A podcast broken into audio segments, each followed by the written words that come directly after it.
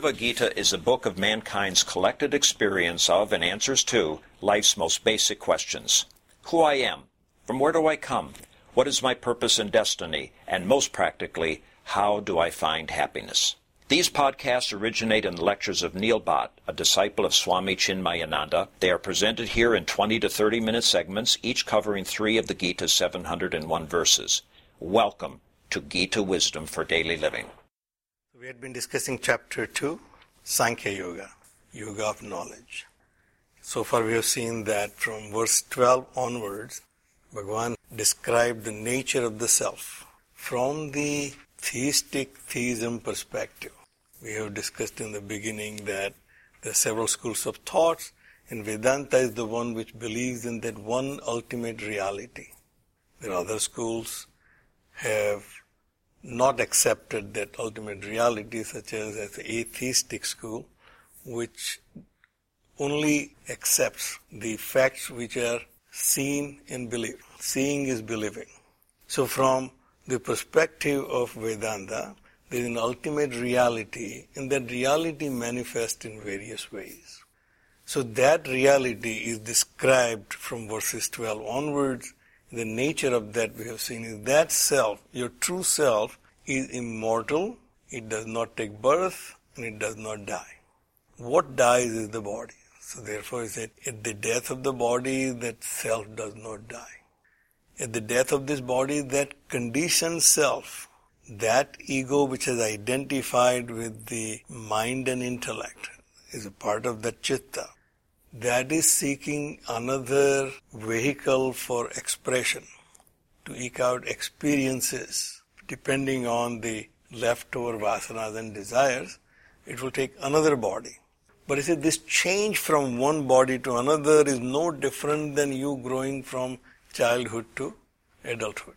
So Bhagavan is trying to explain to Arjuna from a highest perspective why he should not be worried about the outcome of this war or the consequences of this war. This war is imminent because of the behavior of the people in charge of the kingdom. If they are not behaving in a manner which is appropriate, you as the Kshatriya, the royal prince, has the duty to correct it. Now there will be collateral damage, as we call it. There will be consequences of this war. But from the highest perspective, you shouldn't be worried about it because no one is getting killed and no one is killing. From the perspective of the true self, the all pervading self, none is getting killed and none is killing. All that is happening at the Prakriti level where things are constantly changing. So therefore you should not be worried about it.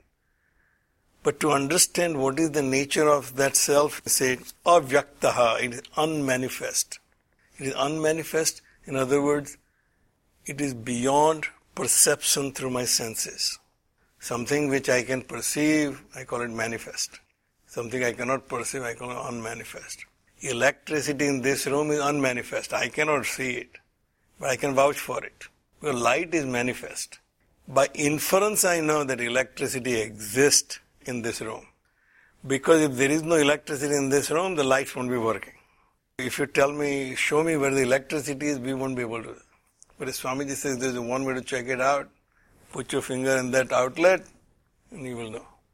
After that, no words are necessary to explain what electricity is all about. You look at me, I look at you, we understand what electricity is all about. It's a silent teaching. So, from that perspective, Bhagavan said this self is avyaktaha, unmanifest, because it is not possible for you to perceive it through your senses. And as we have seen last time, grosser the matter, it more perceptible. Solid matter I can perceive, liquid I can perceive. Once starts becoming gas, I may or may not be able to perceive. Space I cannot perceive. I think I'm perceiving space, what I'm perceiving is the conditioning of the space.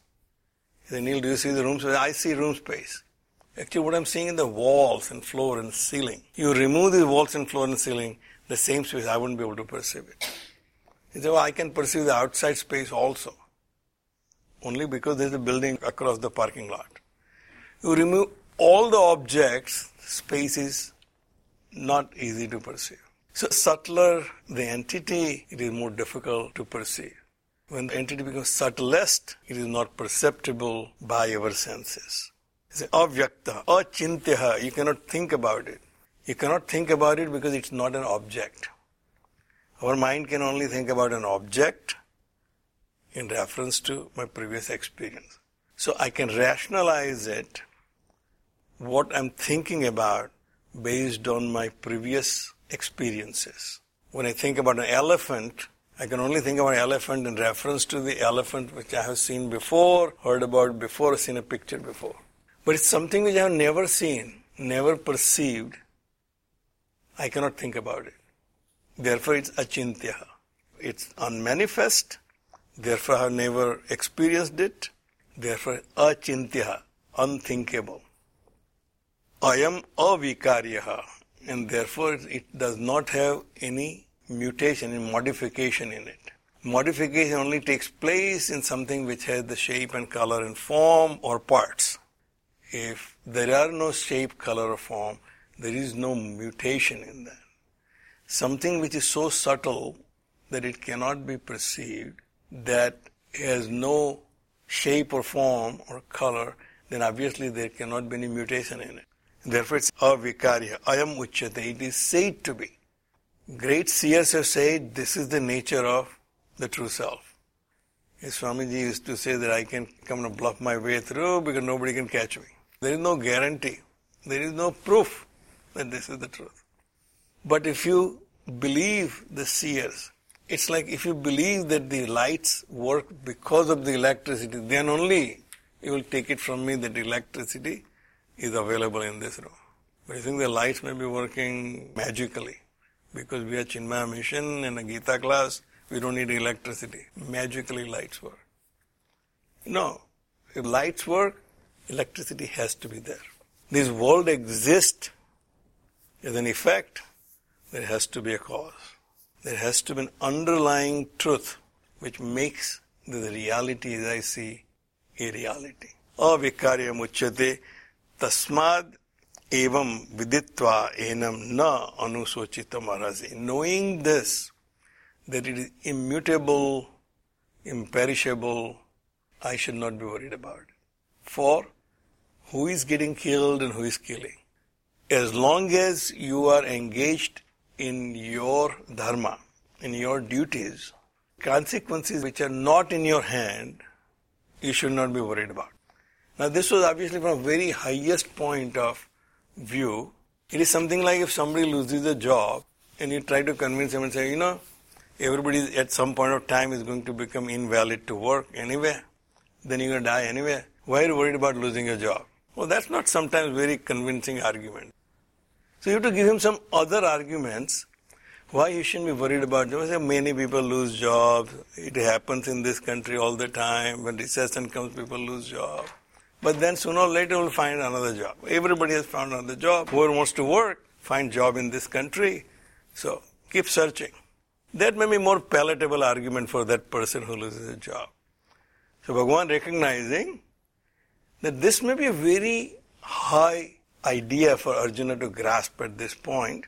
So now he puts another argument. Athacha enam nitya jatam va manyase mrutam. And if you think that this self is constantly taking birth, you know, one after another, nityam va manyase mrutam, and constantly dying, is taking birth and dying, is taking birth and dying.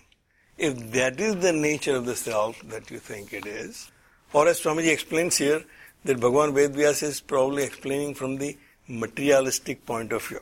Because in this Darshan Shastra we have seen there are several Darshan Shastras. One of them is atheistic atheism, which only believes in things which can be perceived. So seeing is believing. This life is the only life because it's the only life I can vouch for it.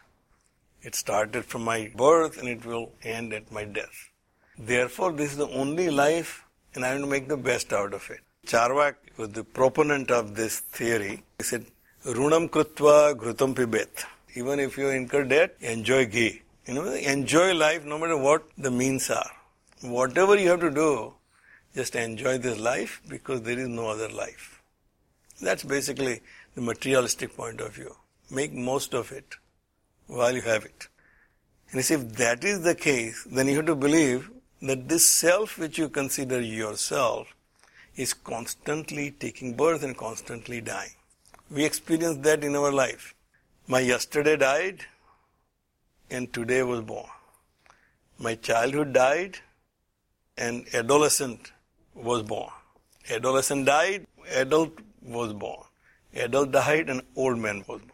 I'm constantly dying and taking birth in various different forms.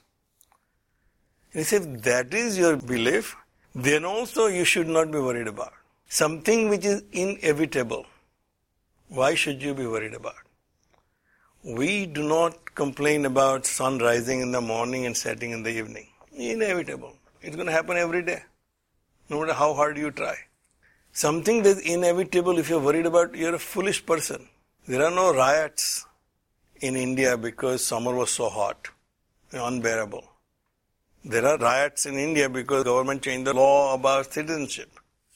Because that's not something happening every day. It's not inevitable. Government could have done other way around. And therefore, people can complain or might complain about it. But people complaining a summer was so hot, well, that's not something you can buy any air conditioner if you can afford it. If you can't afford it, do something else. But there is no reason for complaining something which is inevitable.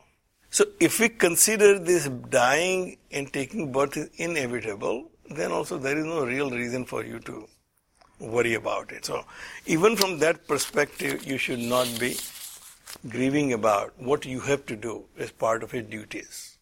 You're the general of the army, you're called upon to fight this war, and there will be some collateral damage of this war. Many people will die, somebody will win and somebody will lose. But that's the nature of the war. Your job is to do your job. Jatasya hi dhruvo mrityu. Whoever has taken birth will die. It is certain that that which takes birth will die. That which is created will be destroyed. We know that. Then nothing in this world which was created at one point of time was never destroyed. The lifespan may be one year, one month, ten minutes, or eons, but it will perish. This universe came into existence, we know it will disintegrate some point of time. So jatasya dhruvam, that which is created will be destroyed. That which has taken birth will die. Dhruvam janma mrutasya cha. That's slightly difficult to accept. That which dies has to take birth. So we know this table was wood before. When wood died, table took birth. This world is driven by cause and effect, is regulated by cause and effect. If I see an effect, there is a cause for it. This effect itself can become a cause for another effect. Because the wood was there, table came into existence.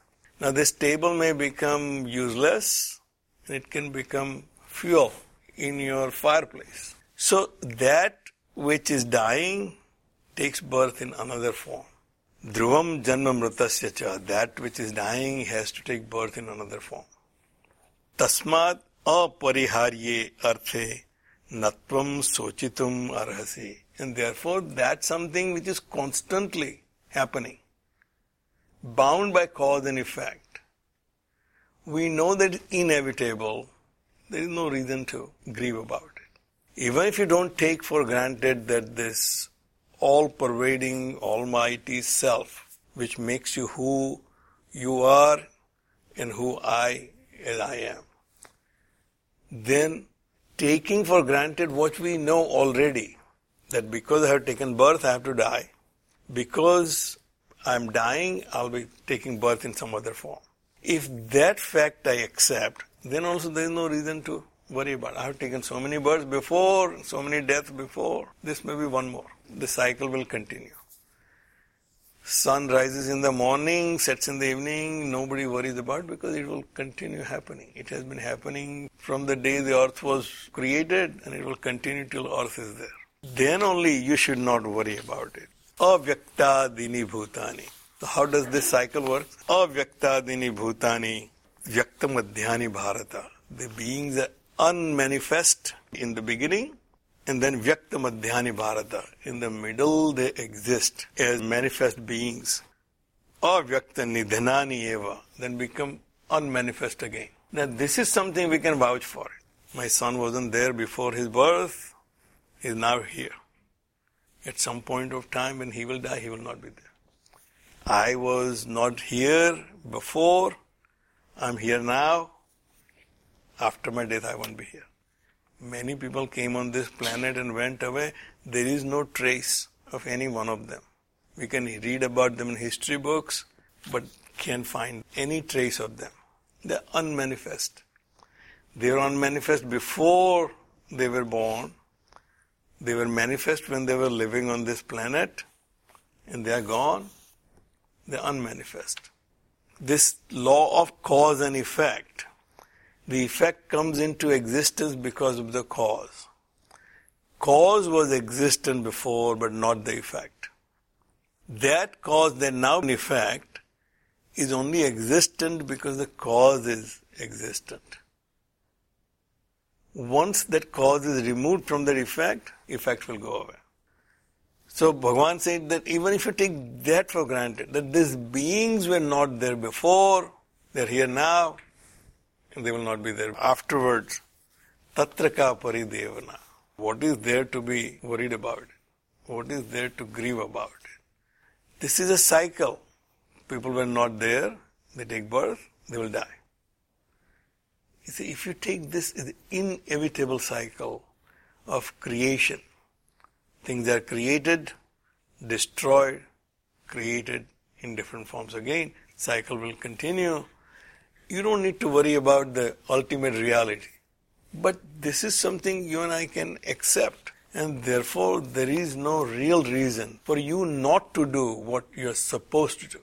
You have to continue doing what you have to do today and face the consequences bravely. That's basically Bhagavan's message here. We'll stop right here. Om